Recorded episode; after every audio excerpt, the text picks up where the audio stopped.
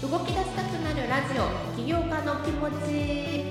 こんにちは。この番組では弊社がサポートする企業の代表をゲストにお迎えし思わず起業とは言わなくても一歩動き出したくなるような企業ストーリーや経営に向き合う思いを聞いていきます。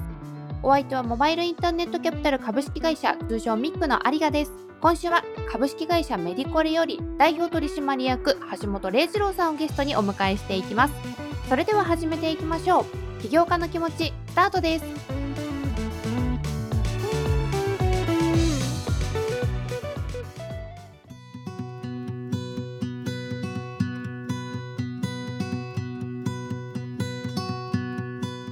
はい、ということで本日はですね株式会社メディコレより代表取締役の橋本礼二郎さんをゲストにお迎えしております。よろしくお願いいたします。よろしくお願いします。メディコレの橋本と申します。メディコレさん安心できる情報が世の中に流通するサポートをするという思いのもとにサービスを提供されていると思うんですけれども具体的に医療ヘルスケア情報を含むメディア記事ですとかプレスリリースを発出する際にオンライン上で専門医の方のチェックコメントの取得が可能とするメディコレウェブを提供されているというところが軸になっているかと思うんですけれどもどんな方にとってどんな価値があるのかっていうことでもう少し御社の事業内容を具体的に教えていただけますでしょうか？今ですねご紹介があったみたいに弊社のメディコレウェブというサービスをですねご提供させていただくことをま軸にした会社です。でメディコレウェブで何ができるのっていうところなんですけれども基本的にはですね私が前職も実はメディアの業界で働いていたのもあってですね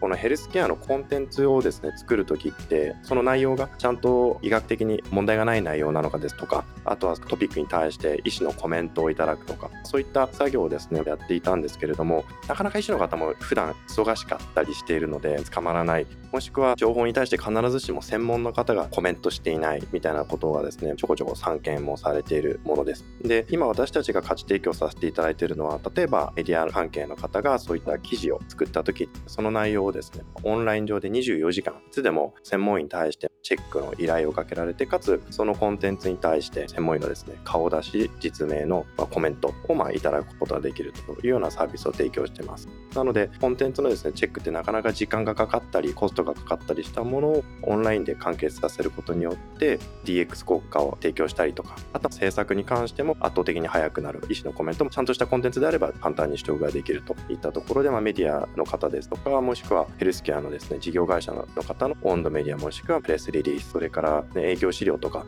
あと LP とか、まあ、そういったものに対してのチェックとコメントみたいなのが私たちが提供させていただいているサービスになります。ユーザーの方としては例えば毎月使用料をお支払いしてそこのプラットフォームが使えるようになっていて24時間それが使えます。リリース発出したい。この文面で大丈夫ですかっていうのを載せたりすると適宜専門医の方がマッチングされてその方が見てチェックをしてくれるみたいな流れになるんですかね。そうですね。流れとしてはもう今私たちのサービスって依頼者側のアカウント登録ですとかもう月額のサブスクもいただかないでフリーで使えますと。ただし、依頼をかけるごとにつどつど料金がかかってきますというような形になってます。なので、本当に月1記事からでも、月に100記事でも、200記事でも、いくらでもご対応は可能になってますで、今おっしゃったようにですね、つどつど依頼があると、依頼をするときにどんなコンテンツなのかっていうタイトルと、あと何かの先生に見てもらいたいのかっていうチェックとですね、あとはまコンテンツを載せて、基本的にはチェックを受けられる。で、オプションでコメントまで求められて、何文字から何文字の間で、こんな内容で先生コメントいただけますか？みたいなご依頼をいただくと、もうオンライン上でチェックされた専門医、例えばアトピーのオンラインメディアの記事がありました。でそれを皮膚科の先生にチェックしていただきたいですってなるともう皮膚科の先生にしか依頼がいかないですと。で弊社の中だと今ちょうどサポートドクターが私たちの関係の中でま1000人ぐらいいらっしゃるんですけれども多いですね。この中で皮膚科にマッチする人にのみそうやって依頼がいってで私たち今チェックいただいている先生ですねしっかりと実績がある先生たちを一人一人お願いしてお話とかさせていただいてご登録いただいているので基本的にはそのキャリアのある方が必ず答える形になっていますなので立て付け上は依頼があってから早い者勝ちで手が空いてる先生から答えていただいてるんですけど答えていただく先生のそもそもの平均値というか社会的信用値が一定以上のレベルの先生しか今入っていただいていないので早い者勝ちでも安心できる、まあ、ジャッジをしていただけるという形になってます。企業さんで顧問の弁護士みたいな感じで顧問の先生がついていればその先生に都度確認はできると思うんですけれどもそこまでなかなかできないっていう方々にとってはかゆいところに手が届くようなサービスがやっと出てきたっていうようなイメージなんですかね。そうですね。今までこういった、まあ、言い方はいろいろあると思うんですけどチェックという言い方をするのか、まあ、医療監修という言い方をするのか、まあ、医師がこうやってるようなサービスってあるんですけど基本的にはオンライン完結型のサービスってなくてですね都度依頼をかけてそういった監修会社さんにですね、まあ、依頼をかけて監修会社さんと関係値がある医師の方にそれぞれ仕事を振ってってメールなりチャットなりもしかしたら電話かもしれないですし一つ一つ一件ずつやり取りがあってそれで直していくっていう結構チェックまでの工数がたくさんかかるということなんですよね。で私たちの場合は基本的には医師の方に01で書かせるって部分ってコメントの部分以外はなくてですね基本的に書いていただいたものを医師がチェックする。それもしっかりと指標を決めていてエビデンスがあるのかっていうこととあとはその医療現場で再現性があるのか表現が適切かってこの3つの条件でジャッジしてくださいっていう指標も決めているのでとなるとどの軸でチェックすればいいのかっていうのは明確なので医師もチェックがしやすかったりですとかをしてるという結果として、まあ、帰ってくる時間が早くなると。空いてる時間が医師によって違うので例えば夜勤の方でしたらちょっと休憩中に作業もできますし、まあ、夕方で終われば仕事が終わったという作業ができますし朝メール開けた時に作業していただく方もいるんですけどそういった方で空いてる時間帯でそういったお仕事ができるので医師の方たちもま便利ですし発注者が24時間いつも投げれば大体その1.5営業日から2.5営業日ぐらいで平均で帰ってくるので普通だと5営業日ぐらいかかるものま半分ぐらいのスピードでできるような形になっているのでそれはかなり早いっていうような評判をいただいてます。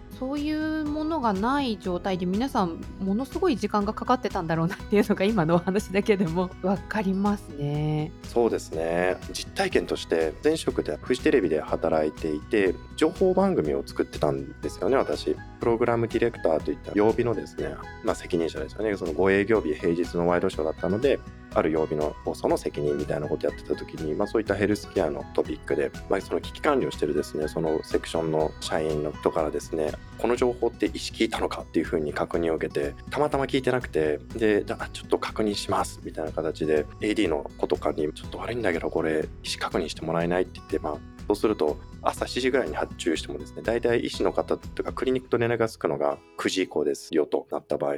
最初は付き合いがある医師から話をしていくんですけど、まあ、繋がりませんでしたと。なるとやっぱり片っ端から電話かけていくんですけどお昼の放送までにですね34時間あるんだけど繋がらずにやっぱり無理だったとかそれってじゃあ例えば朝一で動き出したからダメかっていうとじゃあ夜中のうちに確認しなきゃいけないよねってなった時も夜中のうちってやっぱ医師と当然また繋がらないのでそれでなんか放送できなかった出し物とかも結構あってなんて無駄な作業をしてるんだろうっていう実際の作業があってそもそもは自分たちで使いたいなっていうところから着想はあったんですけど、まあ、結果的に困ってるのって一つのテレビ局の中だけじゃないしオンラインのですねメディアさんですとか、はい、あとはヘルスケアの事業会社さんが PR とかプレスリリースとかかけていく時とか、まあ、営業資料とかのコメントとかもうすごく困ってるっていうふうに伺ってあだとしたらやっぱりそのペインってものがきっとあるに違いないって思ってですね外の方たちのヒアリングとかもしながらじゃあこれちょっとやったら社会的にも意味があるからもやってみようっていうふうになって提供っていうのが決まったサービスでもあるので本当に無駄がすごく多いというかそもそもそんなつながってないのでなかなか知見を得ることが難しいっていうところですよね。特にこの医療分野は本当にその専門の方々じゃないと一から例えばじゃあ本で調べてとか文献調べてとかって言ったら本当に途方もない時間にはなると思うんですけどもそうですよね報道の世界にいらっしゃったっていうことでもうこの経歴も非常にユニークだなと思うんですが報道の世界にいらっしゃっておそらく課題感として持つ部分って他にもたくさんあったと思うんですけれども中でもこの医療っていうところにメスを入れようと思った大きなきっかけとか理由っていうのは何かあったんですか？ありましたね。報道っていうセクションとあと情報番組を作るセクションっていう、まあ、似たようなセクションにいたんですけれども、はい、報道だと政治部の記者ですとかあとは厚生労働省の担当の記者ですみたいなところあと1年間だけ警視庁っていうおまわりさん取材担当みたいなのもやったんですけれどすごく記憶に残ってたのがヘルスケア系の放送ですとか記事とか書いた時にやっぱり結構反響が大きいんですよね。例えば当時子宮頸がんワクチンが公費の接種にならなくなった、まあ、ちょっといろいろな報道があって公費の接種控えがあった時期ですとかああいうワクチン問題とか今回の新型コロナワクチンもそうですけどいろんな論文にですね論拠した意見ってあると思うんですけどやっぱり一般の立場からするとどの情報を見たらいいんだろうっていうのが分かんないなっていうのが当時から自分で記事書いてる中ですごく思って自分が書いた記事がどれくらい信じて読んでもらえるのかみたいなところですとかあとは当時話題になってたのが出生前診断ですよね。要は血液一滴でトリソミーが分かって判断ができるみたいな技術が出てきたぐらいのタイミングだったんでそれって命の選別なんじゃないかっていうのはとても課題感があったんですけど結局じゃあそれのリスクとかどうなんだみたいなところがどの情報が安心できるのかっていうのがなかなかなくて科学的に100%正しいって存在しないんで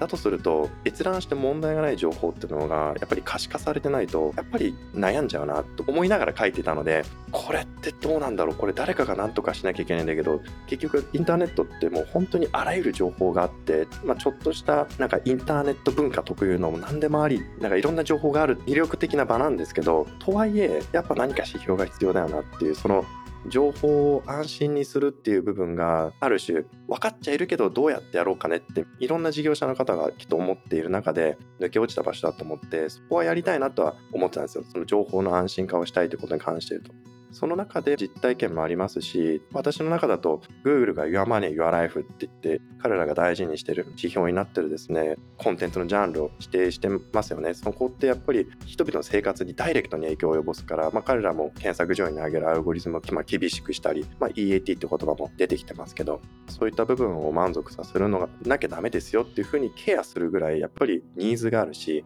お金と健康っていう二大巨頭のこの情報のジャンルの安心化したいなって最初思ったんですね。でもよくよく考えるとじゃあ両方同時にするのってなかなか難しいと思うんですけど、はい、健康って、まあ、今の時代より顕著になりましたけどお金よりもやっぱり上位概念に当たるなと思っていて結局お金がどれくらいあってもたくさんあっても健康じゃなきゃ使えないしやっぱり健康じゃないと何もできないってなると人として健康に生きるとか上位に来るのでなんとか情報を安心化して一人でも多く惑わされないと作れたらなって思いでそっちのヘルスケアの方に舵を切ってでそれでまあ企業に至ったという形ですね。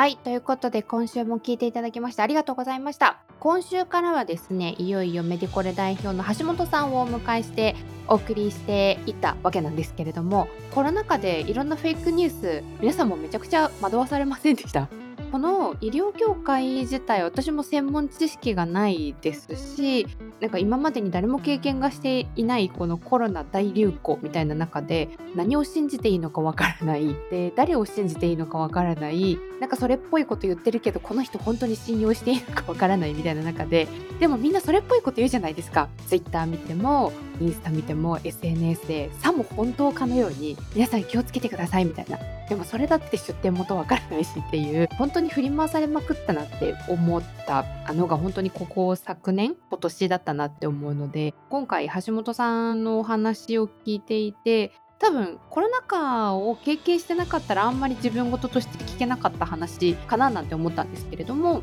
今だからこそ多分聞いてくださっている皆さんも人事ではなくて自分事として聞いていただくことができたんじゃないかなというふうに思っております。事業内容をですね中心に今週はお届けをしていったんですけれども来週からはですね橋本さんによりちょっとこう焦点を当てていってもともとその起業家マインドがどういうところから醸成されたのかですとかそういった話にも深掘りをしていきますのでぜひこちらも楽しみにしていただきたいなと思います。